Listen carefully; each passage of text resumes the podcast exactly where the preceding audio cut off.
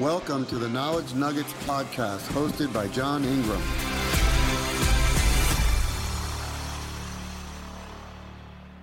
All right. Dude, your picture, you look a lot older than your picture.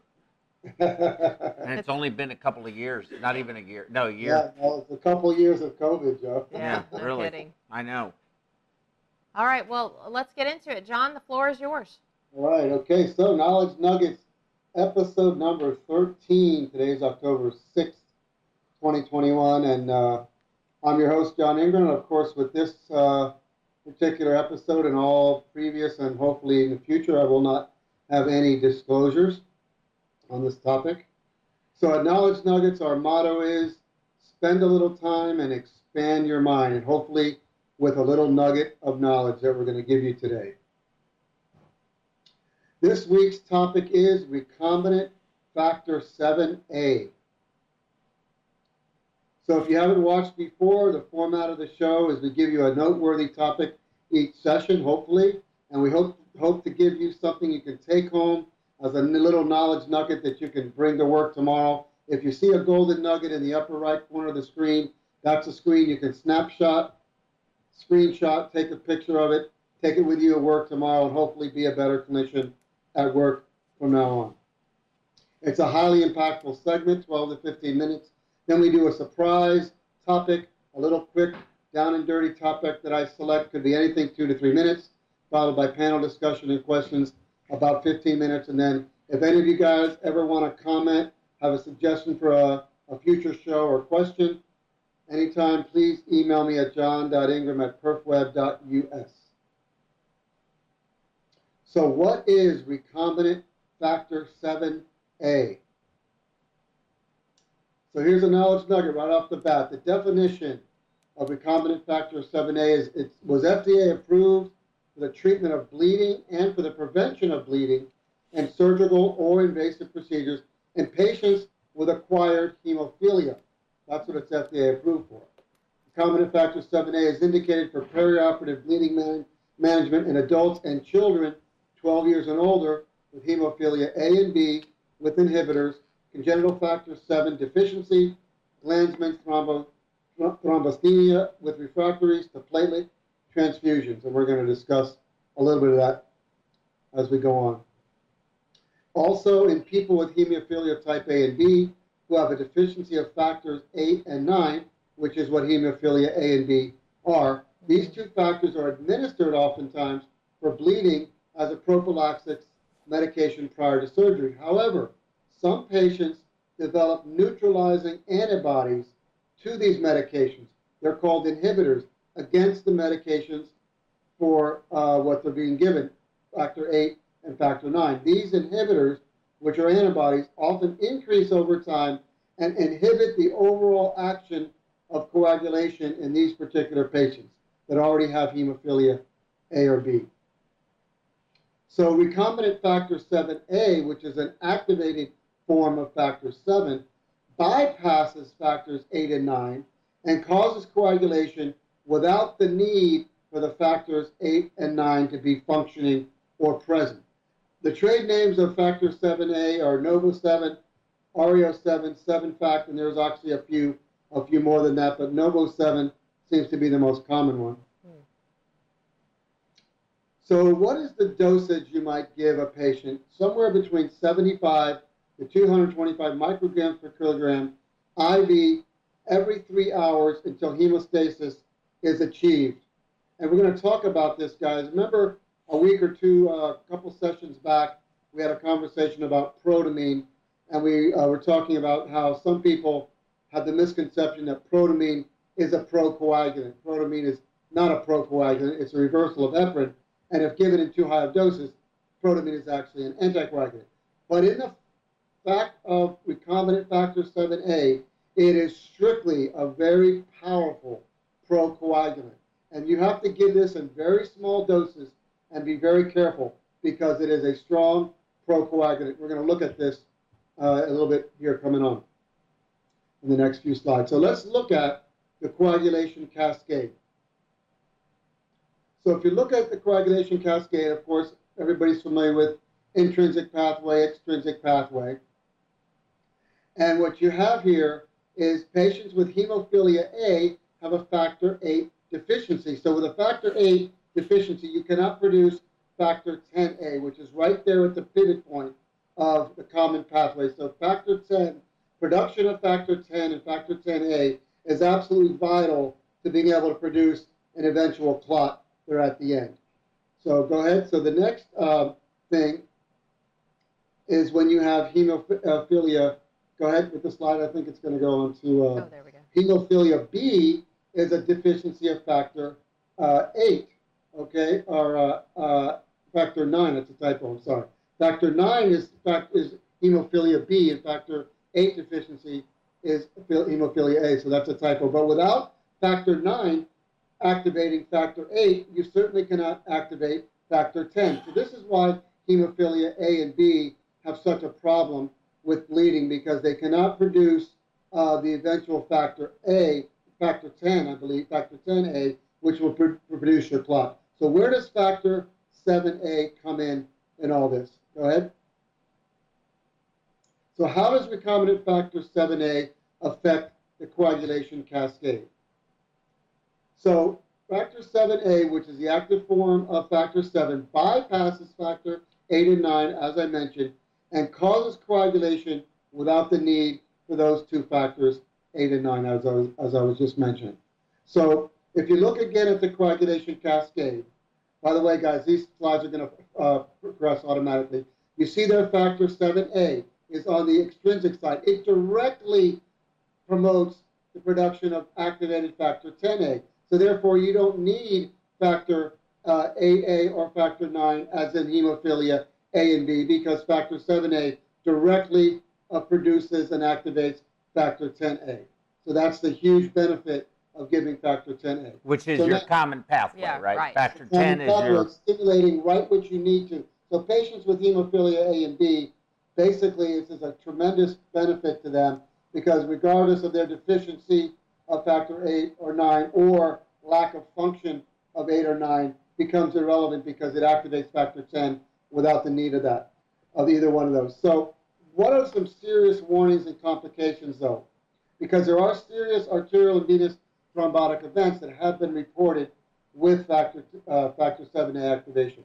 Congenital hemophilia receiving con- concomitant treatment with activated PCCs, prothrombin complex uh, concentrates. If you have a patient who's already receiving that and you add factor 7A to it, you can have some serious arterial and venous thrombotic events. Older patients with acquired hemophilia and are receiving other hemostatic agents, and you add factor 7A onto that, have experienced some uh, frequency of arterial and venous thrombosis. Patients with a history of cardiac and vascular disease, and patients with indwelling catheters such as chest tubes and ECMO. Now, not always, but you can have successful treatments of patients on ECMO or indwelling catheters, which all of our patients are going to have with factor 7A. But because it's such a powerful procoagulant, when the factor 7A enters the system, and as you guys know, uh, blood comes in contact with these artificial surfaces, we have seen major clotting off of chest tubes, and then, of course, blood filling into the chest and, and complications with that, and also ECMO uh, catheter, uh, ECMO systems clotting off. So if you're going to give factor 7A on ECMO, you better really very careful and do it uh, with very small amounts and really cross all your fingers and toes that you don't clot off the ECMO circuit. So in the military here, not so long ago, they used a lot of recombinant factor 7A during the Iraq War. And uh, when patients were bleeding, they would just give them factor 7A as a desperation measure to stop bleeding. And it does work very well. However, so, you know, it was create, uh, credited with saving many lives, but they also saw a high number of DVT, deep venous thrombosis, pulmonary embolus, as well as unexpected strokes, heart attacks, and deaths. And as you know, guys, these are all very young people that they're giving this to. And so to have, you know, strokes and heart attacks, uh, you can see the impact that this is a pretty powerful prothrombotic drug, procoagulant. So now the gem of the week, guys, we're ready for that. And as you guys know, if you've never watched before, the gem of the week can be absolutely anything that I decided to be. It could be something in the world of trivia. Could be on how to succeed in an interview or maybe a virtual interview, which I think we did a couple months ago, that one. We could talk about a career opportunity out there. Joe mentions he's still hiring out there in, in Houston, which is a great city to work. We could talk about something in perfusion news, like a product recall. We could talk about something that occurred during uh, perfusion week. One time we took a famous quote from uh, Einstein and we did that and talked about something to do with the, uh, the knowledge of, of a famous quote and the implications of that. And we can always talk about a famous or, or, or upcoming uh, conference coming up. We went We to got to change famous. that to Mhm. 2022, right, Joe? So this episode's gem of the week is going to be Merck's pharmaceutical oral antiviral drug. I don't know how to pronounce this very well. Molnupiravir, treatment for COVID-19. I don't know if you guys have heard this, but this is just now breaking news. Molnupiravir, it's in its phase three trial. Go ahead, guys. So what we see is Merck's pharmaceutical oral antiviral molnupiravir reduced the risk of hospitalization by 50% compared to placebo for patients with mild or moderate COVID-19 in a positive interim analysis of phase three study. We're going to talk about what all this means. Molnupiravir, the interim analysis evaluated data from 775 patients who were initially enrolled in the phase three trial just prior to August 5th of this year. Now, at the interim analysis of the phase three trial, in other words, they just don't do a complete phase three trial and wait to the end and say, oh, by the way, this wasn't working. They halfway through the phase three trial, they take a stop and they take a look and say, hey, what is the data showing us? And it showed them already that they reduced the risk of hospitalization by 50%. Wow. So now check this out. Eligibility criteria required that all patients had a laboratory confirmed mild to moderate COVID 19 with symptoms within the first five days of the study. All patients were required to have at least one comorbidity risk factor associated with poor disease outcome at the time they entered the study. So, in other words, these weren't people that, oh, I just tested positive for COVID and I've never had any symptoms and they gave me this drug. No, this had to be people that were symptomatic and had at least one comorbidity, which, as you guys know, diabetes, heart disease, uh, uh, obesity, and so on, pretty significant comorbidity. So they had to have a pretty decent a risk factor, and they gave this is the patients that they used in the trial. So I thought that was important. Hmm. Then, additionally, based on the participants with available viral sequencing, approximately 40% of participants, molnupiravir demonstrated consistent efficacy across all viral variants, Wow. including gamma, delta, and the one people are talking about next called mu. It had equal effectiveness no matter what the variant was. 7.3% of patients who received molnupiravir were hospitalized through day 29. So you're talking about 385 patients that were given this. Uh, there was 742 altogether. 385 were given the drug, and then 377 were given placebo. But 14.1% of the placebo-treated patients were hospitalized. Uh, so basically, half of the hospitalizations after day 29 of having active COVID. So then, through day 29, though, no deaths were reported in the patients receiving molnupiravir, as compared to eight deaths in patients who were receiving placebo. At the recommendation of an independent data monitoring committee and also with the uh, uh, cooperation of the FDA, recruitment into the study is now being stopped early due to these positive results. In other words, go ahead to the next slide. They were going to uh, eventually obtain 1,500 patients. As I said, so far they had obtained approximately 750, and they took halfway through the phase three trial. They said, "Hey, look, look at look what the data is showing us. Is it working or is it not?" Rather than subject another 750 patients and realize half of those are going to get a placebo instead of the drug, rather than submit people to that with the results they've already found, they're going to submit early use author- authorization to the FDA, and they're going to stop uh, the phase three trial. So they also plan to submit marketing applications to other worldwide regulatory bodies besides the FDA here in the U.S. So at the time of the decision to stop recruitment based on the compelling interim efficacy results, the trial was approaching full recruitment of the phase three sample size of 1,550 patients, with more than 90% of the intended size had been already enrolled. So they're progressing with the study, going on to the second half of the phase three trial at the time now. Basically, it was in the last week, I believe this all happened, to stop the, uh, the trial and go on with what they've been able to do so far. Reduce, reduce the risk of hospitalization. Uh, the drug reduced the risk of hospitalization and or death across all key subgroups, meaning all comorbidity categories of patients. Efficacy was not affected by the timing of the onset or, the, or which type of underlying risk factor the patient had. The incidence of any adverse event from the drug, from the drug uh, compared to placebo, it was actually lower. Adverse events uh, fr- from the drug were actually lower Mm. than the placebo group. Uh, the placebo group had 40% adverse ev- events. Molnupiravir had 35% adverse, adverse events. And then we looked at the incident of drug-related adverse events between placebo and the drug was almost identical, 12 and 11% respectively. So this is showing that the drug is not causing any adverse effects compared to placebo. Wow. All right, guys. So that is the Knowledge Nuggets episode number 13, I believe. And if you guys have any email comments or questions, please email me at that web address there, and I will respond to all emails that come to me. Um, John got a very good, excellent, very good, very Yeah, good job. that's Thank you so very much. Um, and it's really interesting to hear about this uh, new antiviral um, and Wow. uh, and how that's going. But I that's another. T- I want to. I, I do want to discuss that. But I want to ask this question from Joy Patel.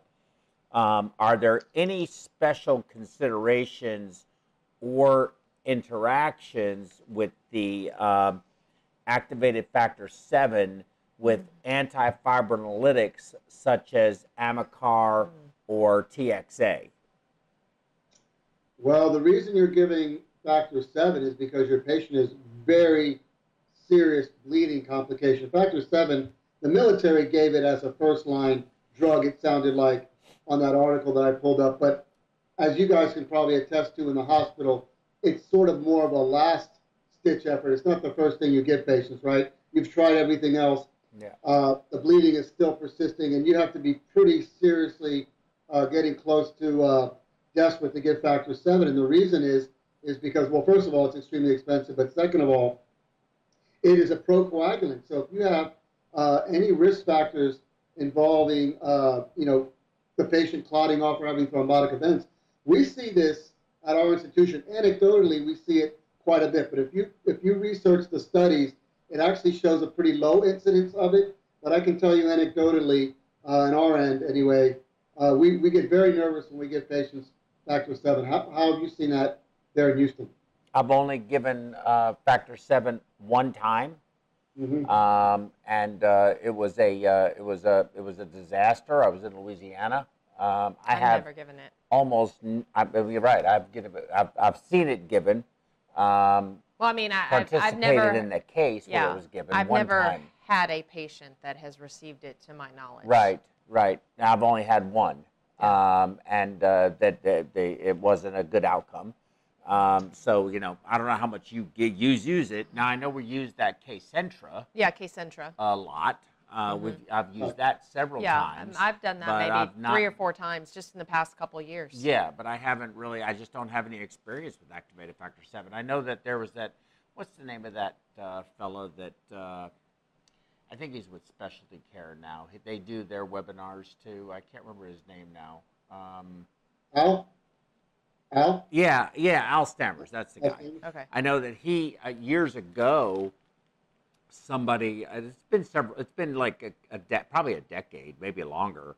Um, somebody had gotten up and gave a talk on activated factor seven, and uh, he was uh, very um, impassioned against the use of it For perfusion And, uh, related things or well, what? no, just for bleeding in general. Oh. He he felt that it had such profound hypercoagulability that uh, it was it w- the, the risk was too great to use. Um, I don't know what his stance is now. At least that's what I recall. That's how I recall it.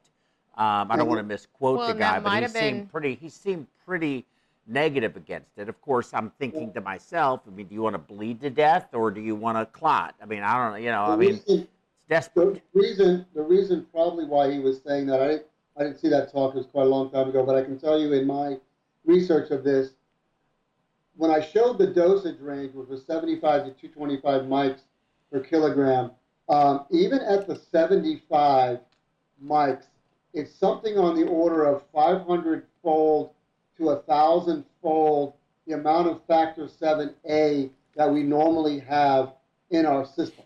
Mm-hmm. I think that's part of why that is. I'm not sure. Uh, why can't we reduce the dose yeah. to where it's, you know just a, a minor amount more? But for some reason, when I was um, looking into this, and this is not a, a, a research paper, but it was actually uh, clinicians that I know that have given it, and I was interviewing them about this talk, and they said it's like you know it's like multiple hundreds times the uh, the amount of factor 7A that we have in our system. So, you know, it's so powerful. I think that's probably why he was saying that. It's so powerful. But when I did the research, I figured I'd find all kinds of complications and people having, you know, 30, 40, 50% incident of thrombotic events. And actually, I found it, most of the research report, to be way down around 5%. And even on ECMO, they found it to be low. But in our experience, I can tell you, it's not that low. It's, it's, it's very scary. Even with a patient off ECMO, and let's say you have two or three chest tubes and you need those chest tubes to work because the patient's bleeding, the patient clots so severely that the chest tubes literally are filled with a snake of a clot. And then the patient, you know, has a uh, uh, pneumo and things like A this. hemo, yeah, Hemo, hemothorax. That hemothorax. does- They get yeah. attention hemothorax. Yeah. I remember one time. So I don't know if we answered your question, Joy. Um, I, I, it- from my perspective, intuitively, I guess speaking, if you're, you know, uh, the the the anti hyperfibrinolytics like Amicar and and uh, uh, tranexamic acid are really designed more for just that. You know, you have hyperfibrinolysis, hyperfibrinolysis. Um, two completely ends of the spectrum. Yeah. One's So, one's You know, one's a, is there? a, a very Right. small. Uh, uh, Well, one know. is for not having your clot dissolve real fast. and Right. the other is just to form a clot. So Right. If you think your problem is hyperfibrinolysis, then you're going to want to use anti-hyperfibrinolytics. mhm. But if your problem is you just can't form a clot, Yeah. then that's a completely different Well, they, pathway. well, I don't see it. Yeah, uh, that as well. But I was also just saying two ends of the spectrum of more normal use, yes. extreme use. Yes, yes. Yes. The, the the potential side effects of Amicar TXA are extremely low. Yeah. What's up? Oh yeah, I, I Oh. hadn't forgotten. Uh, no, I'll, I'll get to this. This is going to be part of my closing, but I want to Okay. finish out this. So I hope we answered that question, Joy. I I, I, I think that uh, really we would need to invite a uh, a serious hematologist Yeah, into this into this. we need to mix get one of really those in our in our faculty. We don't have one. No, we really don't. I know we've done one. I think we actually had one. We Oh. actually did. I do believe at some point in time in the past, Mm, I see. way early, predating you. Predating um, me. predating the, the Tammy Sparrow I haven't gotten through Club the Casino. entire library. Joy yet. says thank you, Yeah. so uh, you're welcome. Um, Um, but yeah, I mean, we give Amicar and TXA prophylactically. You know, just Yeah. we put five grams in the pump. We give five grams before they do the sternotomy. You know, I mean, it's pretty much routine. I just don't think that it would. If you're getting to factor seven level, um, we're in a lot. You're in a lot of trouble. You're in a different. You're on a different uh, road. You're on a different road, yes. Now, you might have low side effects, you know, such as thrombotic events, but that might be because the patient never had the opportunity to to to really be diagnosed for that because the outcome was poor. Yeah. Um, I think you're really in a lot of trouble, as you saw from the you know from the injuries sustained on the battlefield, where you just have profound, uncontrollable bleeding, and that's probably occurring from massive transfusions and having had so much blood loss Yeah. that they just became coagulopathic and there was no way to at that point in time stop any bleeding so it, again you, you're confronted with a problem of do you Well, bleed to death or do you take the risk Mhm. of clotting everything but possibly stopping the bleeding. If you know this is going to kill you then or the patient then you you need to do this and it may still kill the patient for a different reason but it might not. So i mean that's really what you're you're you're that we're we're always in between the rock and the hard place. It just seems to be the way it all is. Right. Well, especially in that circumstance when they were, you know, they were they were out in in a war. They're not in a hospital with the luxury of making, yeah uh, you know, measured decisions. They have to react. in- Yes, in- absolutely. Yeah. Absolutely. Yes, that's very true. The time for polite hand wringing is not there. Right. Right. Exactly. John, Yeah, any the- final thoughts on your topic there? Yeah, the thing with um, what the uh, I guess it was Joy was saying there. Um, if you we're talking about in the ICU, right? With this, we're not talking about in the OR. We're Right. not going to get. Uh, so in the ICU, you're running your coag blood test, and if you see that you have fibrinolysis, you know your elevated D dimers, your fibrin split products are, are very elevated. You know you have fibrinolysis going on, then you, you would give Amicar TXA. But but if you don't have a coag, but if your problem is not that, and your problem is you have very high, you know, PT, PTTs, you cannot coagulate, then you have a coagulation problem. hmm And if you're just not able to correct the problem, I guess at some point you you you might try factor seven. But from a perfusion standpoint, uh, and from a cardiac uh, ICU nursing standpoint, you have to be very very worried when you get factor seven A because it's already activated. By the way, it's factor Mhm. seven activated. It's Yeah. and it's going to immediately activate factor ten, and you are going to zoom down that common pathway and start forming clots a lot of places everywhere. And hopefully, it's where you want them and not an overabundance of uh, where you don't want them. But obviously, we we're at the mercy of uh, of some higher power that greater than us to determine if, if that's how it's going to work out or not. Yeah. Well, I can guarantee you one thing: don't give it while you're doing retrograde we, retrograde flow weaning off of ECMO. But I do want to say, I know you want to close out. I do want to say one other thing, and this has to do with the antiviral that you talked about. That's very um, exciting, just by the mo- way. Just Thanks a moment for sharing ago. that. Um, yes, that is, and it's good news. Absolutely. Yeah, But, Doug, you could use you some know- uh, good, good news in the last uh, four months of what we've Yeah. been through. God, no Just some- kidding. But Maybe there's some Mhm. hope on the horizon. I don't know with this drug or maybe another, but hmm Yeah, and I think treatments make a lot of sense. Uh, but I'm going to say this, you know, again, I'll I'll be happy to go on the record. Get vaccinated. Just get vaccinated. I understand this whole argument that's going on about natural immunity. You got COVID and you recovered from it, whatever the case may be, and maybe you do have antibodies, and you know, or maybe you haven't gotten COVID, or you just thought you had COVID. Have you really been tested for antibodies? Look, get vaccinated. That's all I can tell you. We have not one patient, not one of our patients, and I have seen more death than I ever care to see ever again in what has been a four decade career. I have never seen this level of death of young, healthy, otherwise healthy people, even with some comorbidities that would, that would not really affect their overall longevity whatsoever, die in the most horrific way, and the degree of pain and suffering and, and, and, and, and despair that I have seen families go through with young children, 19 years old, my grandchild's age, with the mother putting a figurine of Jesus on their head, praying nonstop. You told me about this. You was- actually experienced She this. She did a vigil. She never stopped praying and the entire time. And when I say praying, I mean like chanting praises and, and for please intervention. And I'm talking hours and hours and hours and hours. And this is a mother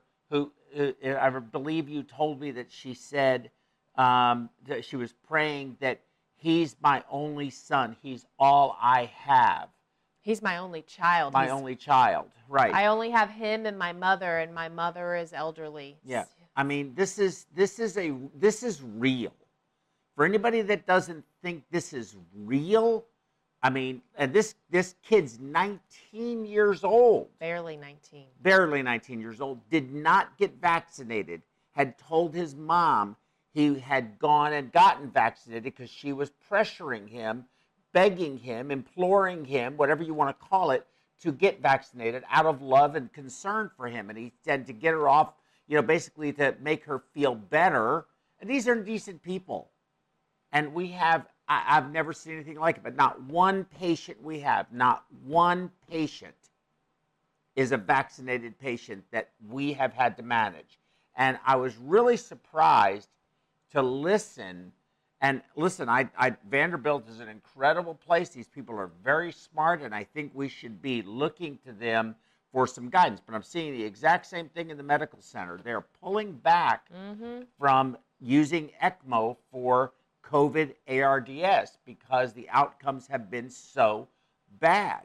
And uh, uh, but I'm, I was surprised that we, as a group, have done more ECMO. I know, than Vanderbilt. More patients have been we have treated with ECMO as a bridge, not as a treatment, because it's not a treatment. I want to make sure I'm clear on that. It doesn't cure anything.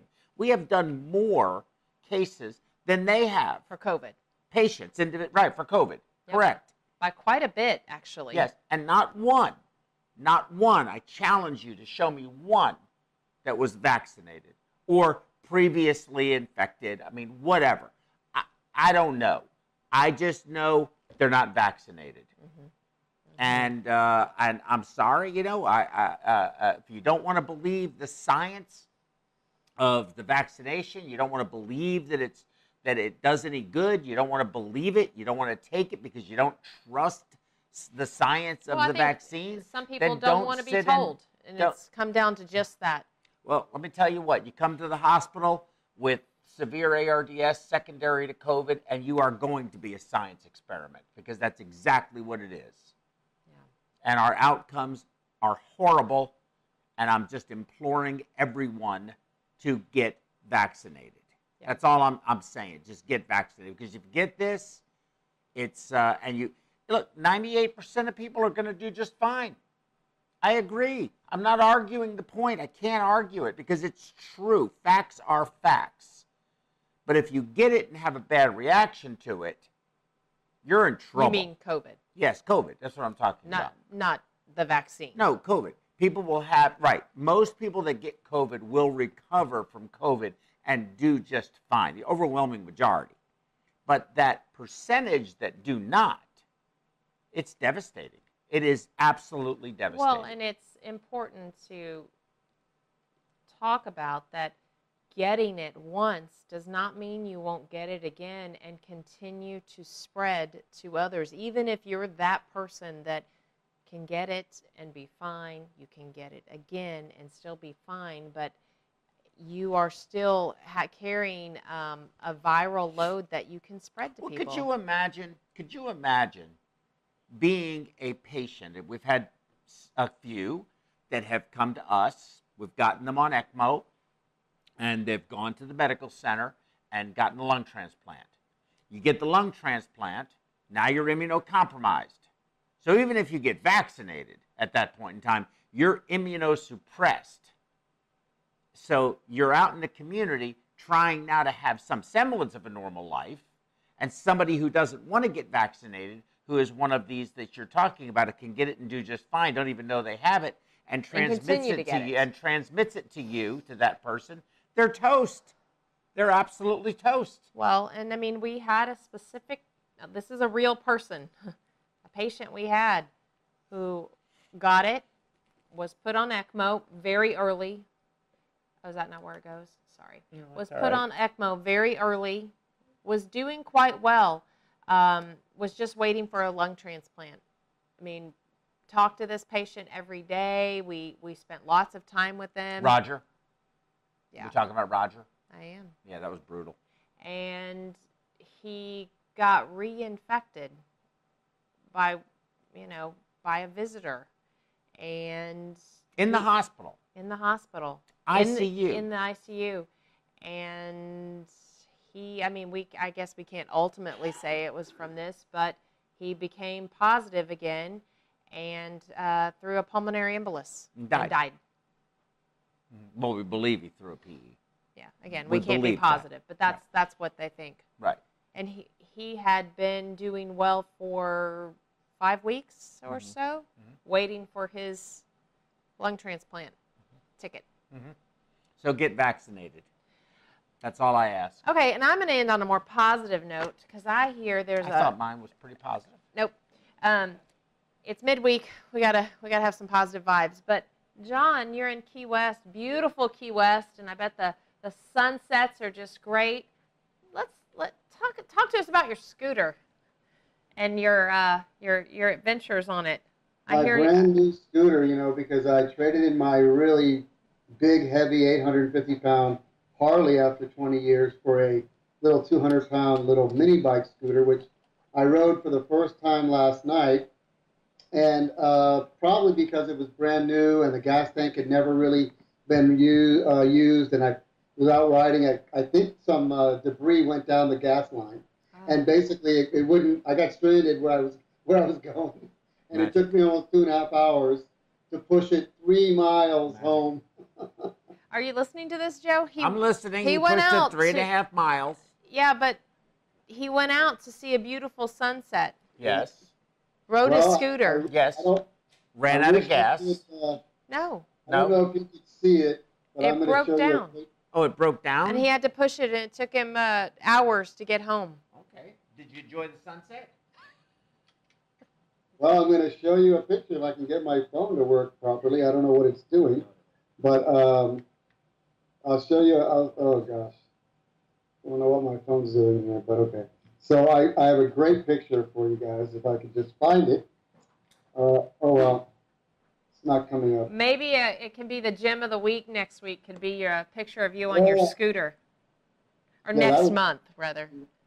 Okay, here we go. See if you can see this on my phone. That's what I was doing last night.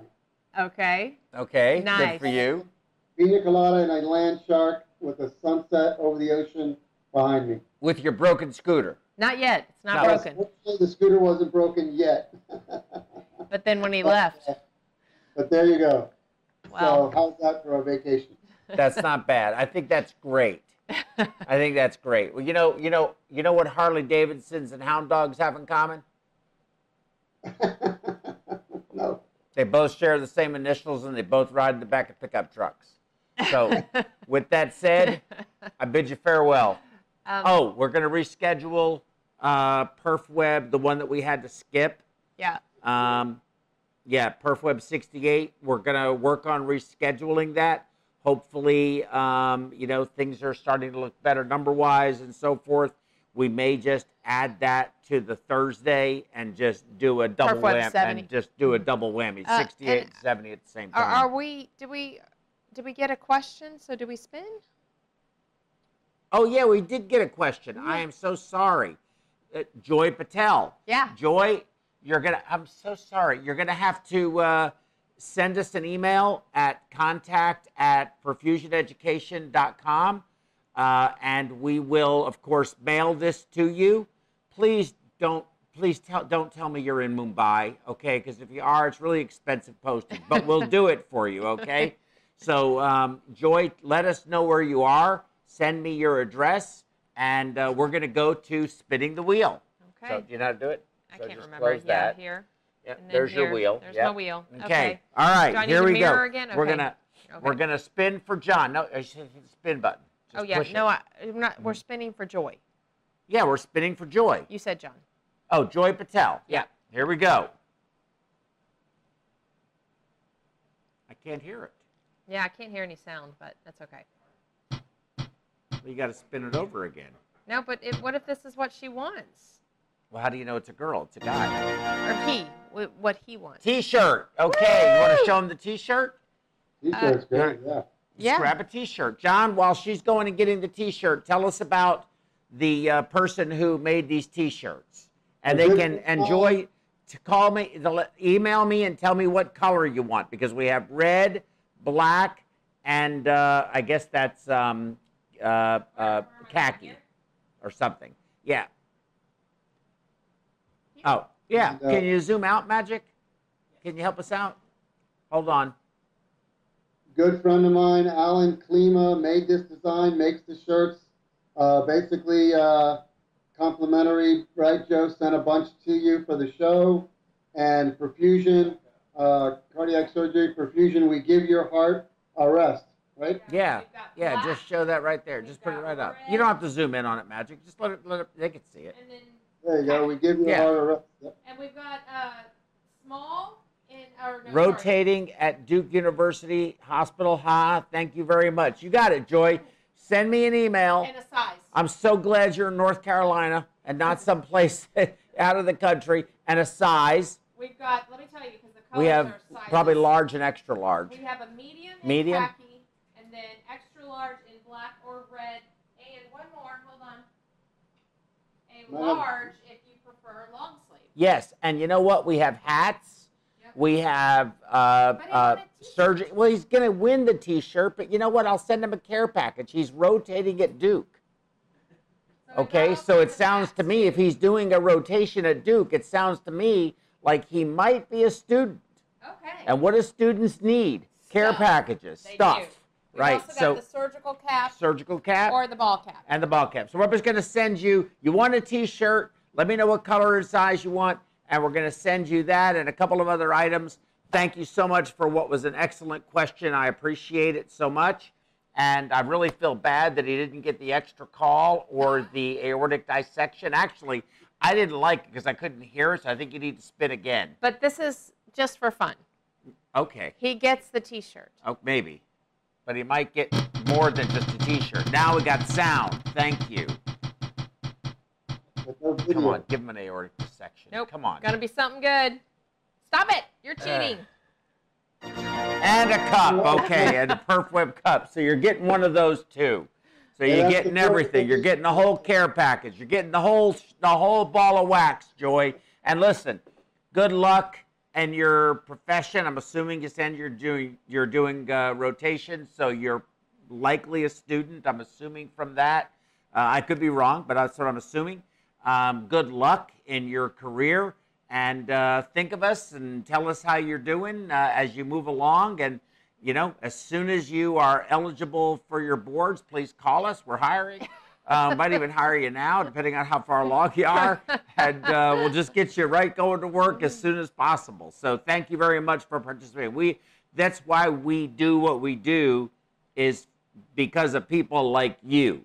So we wouldn't have a show were were it not for people like you. So thank you very much. Yeah. You want to close us out? Finish Yep. this up. All right, John. Thank you so much, as always, for doing a wonderful topic and uh, entertaining gem of the week. Uh, this one was very uplifting, so we certainly enjoyed it. Thanks to all of our viewers, and a special thank you to um, uh, Joey and Dr. Patel from Oh, yeah. Vanderbilt uh, for a wonderful segment this morning. And everyone, just have a great week and tune in. Uh, when's our next Perf Web?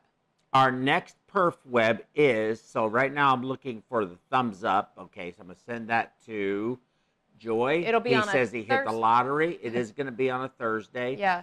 And it is uh, October 20 Thursday, October 21st. Yep. At, hmm Go ahead. at 3 p.m.